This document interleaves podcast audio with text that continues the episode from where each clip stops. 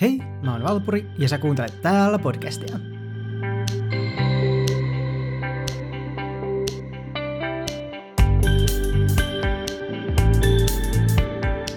Olen tehnyt Patreon-tilin, jonka kautta voi tukea podcastin tekoa eri kokoisilla lahjoituksilla 3 eurosta 15 euroon asti. Linkki Patreoniin löytyy jakson kuvauksesta. Tämän jakson aiheen sain mun sisarukselta, joka kertoi kaksintaisteluita harrastaneesta biseksuaalisesta seikkailijattaresta 1600-luvun Ranskassa. Totta kai tästä piti saada lisää tietoa. Tulenkin lausumaan sitten kaikki ranskankieliset nimet ja paikat erittäin suomalaisittain, että pahoittelut tästä.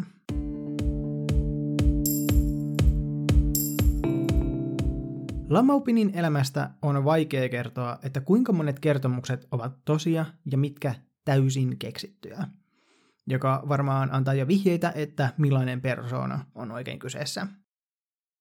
Lamaupinin syntymänimi oli Julie Diobini, ja hän syntyi joko vuonna 1670 tai 1673, lähteistä riippuen. Hänen äidistään ei löydy melkein ollenkaan tietoa, ja voi olla, että tämä kuoli synnytyksessä tai pian sen jälkeen. Julien siis kasvatti hänen isänsä, jonka nimi oli Gaston di Aubigny, joka työskenteli aurinkokuningas Ludwig XIV ratsumestarin Kreivi di Armanakin sihteerinä. Julie siis kasvoi Ranskan hovin liepeillä. Hänen kasvatuksensa kuului tanssin ja taiteen lisäksi, miten ratsastaa, miekkailla ja pukeutua kuin mies. Viimeisin lähinnä siksi, että Julie ei jäisi kiinni epänaisellisista asioista. Gaston oli erinomainen miekkailija ja vastuussa kuninkaan hovipoikien koulutuksesta. Hän miekkaili siis kaiket päivät ja illat hän vietti peliluolissa, baareissa ja bordelleissa. Ja hänen tyttärensä oli yleensä hänen mukanaan. Kuulostaa täydelliseltä kasvualustalta lapselle.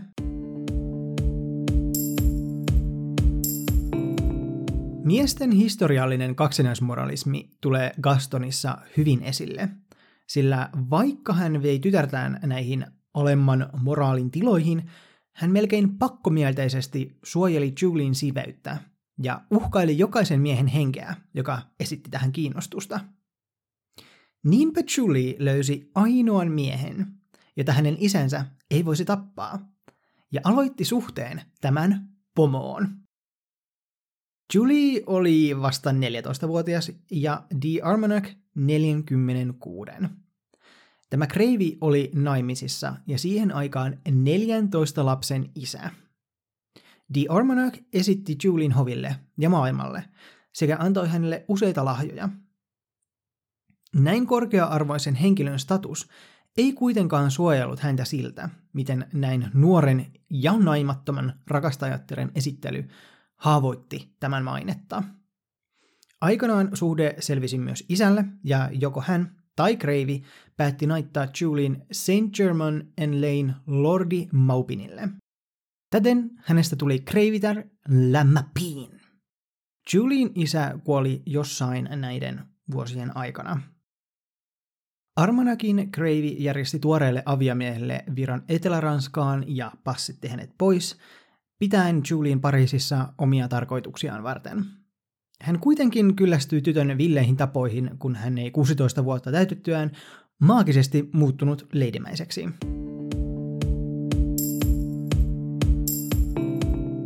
Lamaupin ei surrut kovinkaan kauaa rakastajansa kiinnostuksen hiipumista ja otti uudeksi lemmitykseen valtavan miekkailun opettajan nimeltä Serranes.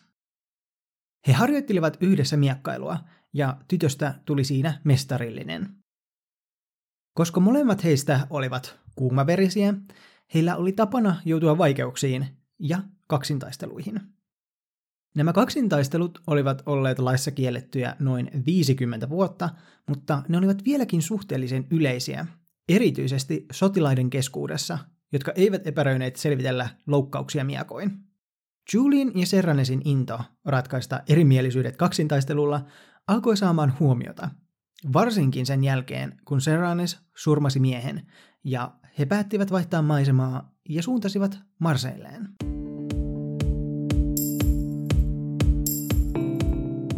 Pariskunta elätti itsensä ilmeisesti ryöstöillä, laulamalla kapakoissa sekä esittämällä miekkailunäytöksiä.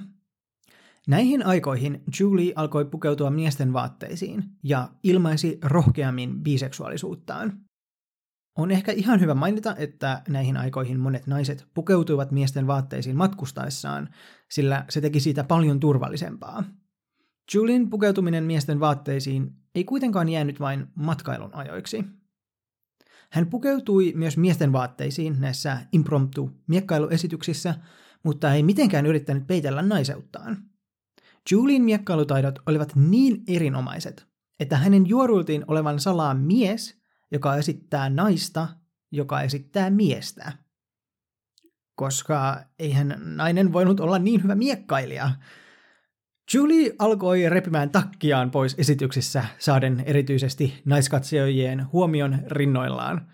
Hän oli ilmeisesti erittäin suosittu naisten keskuudessa. Julie ei ollut vain taidokas miekan kanssa, vaan hän oli myös loistava laulaja. Hänen kontraalto sai pienissä esityksissä ihailua niin juopoilta, juhlioilta sekä myös musiikin ammattilaisilta. Marselleissa hän liittyi oopperaseurueeseen, esiintyen nimellä Mademoiselle d'Aubigny, ja koki nopeasti menestystä kauneitensa, näyttelykykyjensä ja voimakkaan äänensä avulla. Oopperalaulajat olivat aikansa rockistaroja, ja Julien kuuluisuus toi mukanaan fanijoukon, josta suurin osa oli nuoria naisia.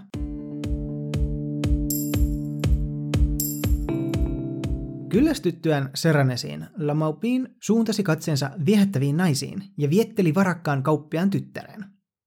Tytön nimestä ei ole varmuutta, mutta hänen uskotaan olleen Cecilia Portigali. He eivät olleet kovinkaan hienovaraisia suhteessaan, ja kun tytön vanhemmat saivat vihjeä tämän sivettömästä käytöksestä, he lähettivät tämän luostariin suojellakseen perheen mainetta. Totta kai tämä ei lannistanut Julieta, joka saapui luostariin matkalaisena ja soluttautui tapaamaan rakastettuaan. Koska kumpikaan tytöistä ei ollut erityisen kiinnostunut jumalallisesta elämästä, he kehittivät villin pakosuunnitelman. Julie kaivoi ylös juuri kuolleen nunnan ruumiin. Kyllä, kuulit oikein. Tämän jälkeen he kantoivat ruumiin kauppihan tyttären huoneeseen piilottivat sen Cecilian sänkyyn ja sytyttivät huoneen tuleen lavastaakseen tytön kuoleman tulipalossa. Mitäpä ei rakkauden takia tekisi. Koska Julie ei ollut hirveän varovainen pakoyönä, hän jäi kiinni ja sai syytteet kidnappauksesta, ruumiin häpäisystä ja tuhopoltosta. Hänet kutsuttiin oikeuteen ja kun hän ei saapunut, hänet kuitenkin tuomittiin poissa olevana – Käsittelyssä häntä syytettiin miehenä, jotta portugalisuku välttyisi suuremmalta häpeältä, joten Julie sai kuolemaantuomion, poltettavaksi rovialla. Luulisi, että tämän kaiken vaivan näön jälkeen romanssi olisi kestänyt, mutta vain kolmen kuukauden jälkeen joko Cecil väsyi matkustamiseen tai Lamopin kyllästyi tyttöön ja lähetti hänet takaisin perheensä luokse mutta tässä kohtaa on jo aika paljon saavutuksia 17-vuotiaalle.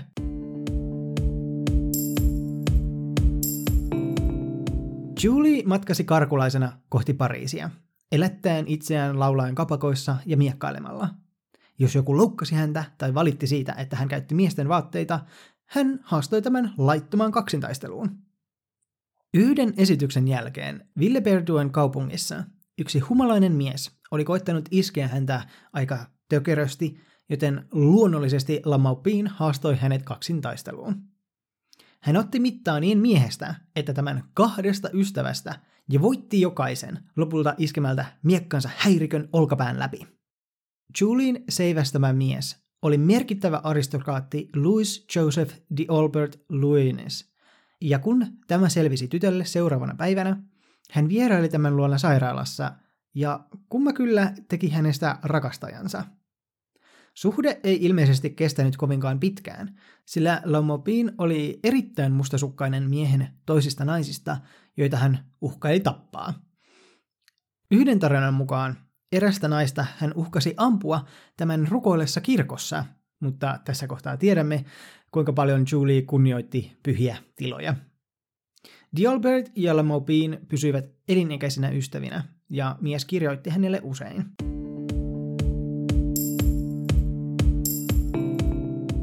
Pariisissa ollessaan hänen täytyi liikkua varovasti, sillä hänelle oli pidetysmääräys. Julie otti yhteyttä vanhaan rakastajansa, Di Armanakiin, ja pyysi Kreiviä anomaan itselleen armahdusta aurinkokuninkaalta. Ilmeisesti kuningas oli huvittunut Julin seikkailuista ja suostui antamaan tälle armahduksen.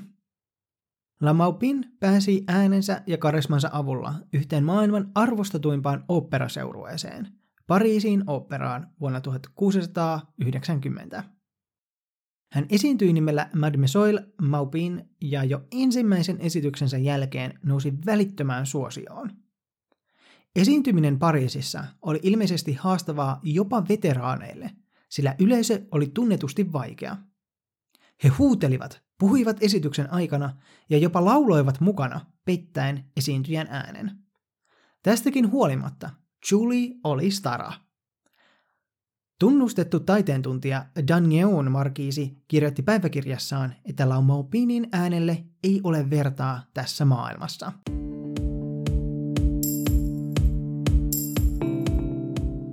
Operassa ollessaan Juliella oli monia mies- ja naisrakastajia, ja hän jatkoi laittomien kaksintaisteluiden harrastamista. Toinen kuuluisa laulaja, Dumenil, uskoi miehenä olevansa parempi kuin operaseurojen naiset ja kohteli heitä huonosti. Hän yritti iskeä Julieta, ja kun tämä torjui miehen yritykset, Dumenil alkoi haukkua häntä nimillä. Kuten jo ehkä voi arvata, Julie ei ottanut tätä kiltisti, ja kun operaseurue huomasi, että riita oli syttymässä, he astuivat väliin ja erottivat parin toisistaan. Samana iltana Julie, joka oli pukeutunut miesten vaatteisiin, odotti Dumenilia ulkona. Kun hän huomasi miehen, hän lähestyi tätä ja haastoi kaksin taisteluun. Kun mies kieltäytyi, Julie hakkasi hänet kepillään ja lopuksi vielä varasti tämän nuuskarasian ja kellon. Seuraavana päivänä Dumenil kertoi koko operaseurueelle, kuinka kolme miestä oli pahoinpidellyt ja ryöstänyt hänet, mutta kuinka hän oli silti onnistunut puolustautumaan heitä vastaan. Tämän kuultuaan Julie kertoi julkisesti miehen olevan valehtelija, heitti häntä tämän varastetuilla esineillä ja julisti yksinään hakkaneensa Dumenin. Kaikkien nauraessa mies poistui pääpainettuna. Ja tapahtuman jälkeen hän ilmeisesti kohteli muita kunnioittavammin.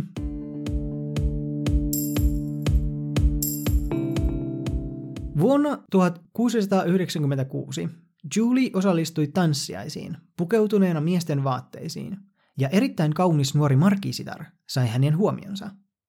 He tanssivat yhdessä ja flirttailivat keskenään, josta nuoren naisen kolme kosiskelijaa eivät pitäneet ollenkaan. Viimeinen pisara oli, kun Julie tanssin päätteeksi suuteli nuorta naista kaikkien nähden. Miehet haastoivat tämän rehvastelevan nuoren miehen kaksintaisteluun, ja vasta tämän vastatessa myöntävästi he tajusivat Julien olevan nainen. Vuorotellen operatähti voitti hänet haastaneet miehet, mahdollisesti tappaen tämän. Tässä on vähän epäselvyyksiä, ja tämän takiahan juuri on, että miksi kaksintaistelut olivat kiellettyjä. Vaikka tällä mittelyllä olisi voinut olla erittäin vakavia seurauksia, aurinkokuningas oli jälleen huvittunut kuumapään seikkailuista ja antoi tälle armahduksen. Hän huomautti, että laki kieltää yhtäkään miestä osallistumasta kaksintaisteluun, ei naisia.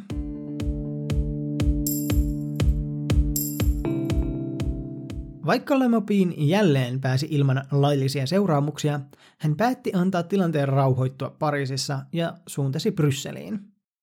Siellä hän sai kiinnityksen kaupungin ensimmäiseen julkiseen teatteriin ja esiintyi siellä ainakin vuoden 1697. Julie keräsi edelleen rakastajia, joista yksi oli Bayerin vaaliruhtinas Maximilian II – Suhde ei kestänyt kovinkaan kauaa, koska vaaliruhtinas ei jaksanut Julin villejä vetoja, kuten sen, että hän erässä näytelmässä tapahtuneessa itsemurhakohtauksessa oikeasti puukotti itseään. Maximilian tarjosi laulajattärelle 40 000 frangia siitä, että tämä jättäisi hänet rauhaan. Julin reaktio tähän oli heittää rahapussi miestä päin ja potkia hänet alas rappusia. Lamaupin palasi Pariisiin ja hänen uransa lähti uuteen nousuun. Ja suurin suosio ajoittuukin vuosien 1697 ja 1705 välille. Koska opera oli vielä nuori taiteen muoto, La Maupin oli ensimmäinen esiintyjä maailmassa, joka lauloi yli 25 roolia. Häntä varten myös kirjoitettiin opera nimeltä Tancrede, joka oli ensimmäinen ranskalainen opera, jonka naispääesiintyjä ei ollut sopraano.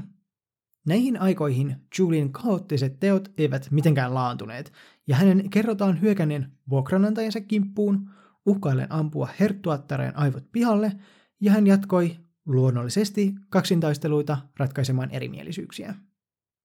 Vuonna 1703 Julien aviomies palasi tämän luokse Pariisiin, mutta tästä huolimatta hän aloitti suhteen kauneudestaan maankuulun ja erittäin varakkaan Florensakin markiisittaren kanssa. He elivät yhdessä onnellisina ja rakastuneina kaksi vuotta, kunnes markiisitar kuoli kuumeeseen. Tämä oli pisin suhde, jota Juliella ikinä oli ollut.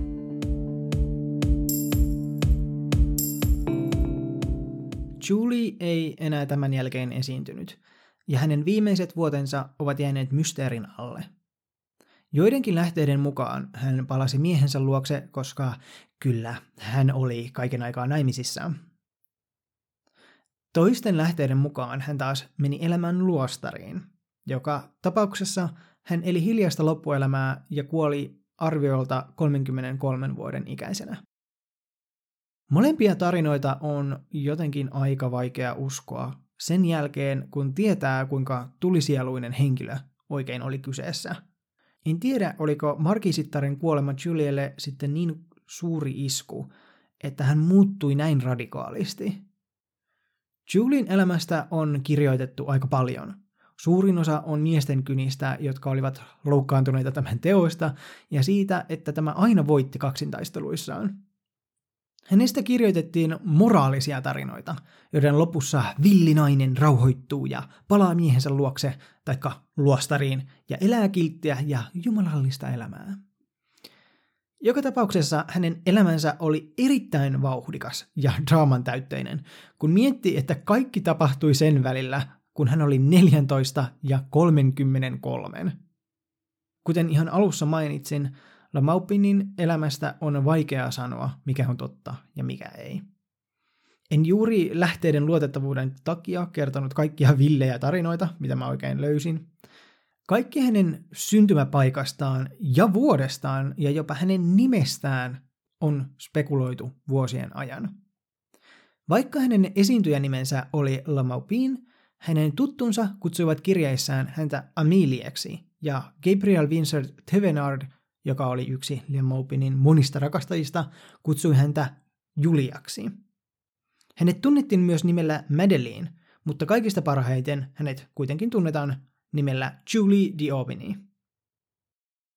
Ilmeisesti on myös suunnitteilla elokuva Lon Maupinin elämästä vuonna 2014 julkaistun Goddess-kirjan pohjalta, ja itseä ainakin kiinnostaa nähdä tämä elokuva. Siinä oli kyllä nainen, jolla oli erittäin mielenkiintoinen elämä. Mä toivon, että sä opit yhtä paljon kuin mä tämän jakson tekemisestä. Mulla on tällä hetkellä haussa ihmisten ajatuksia siitä, että saako sissukupuolinen näytellä transtaustaista hahmoa. Kaikenlaiset pohdinnat on tervetulleita ja niitä voi lähettää mulle sähköpostiin taalapodcast.gmail.com eli t a a l l a podcast.gmail.com.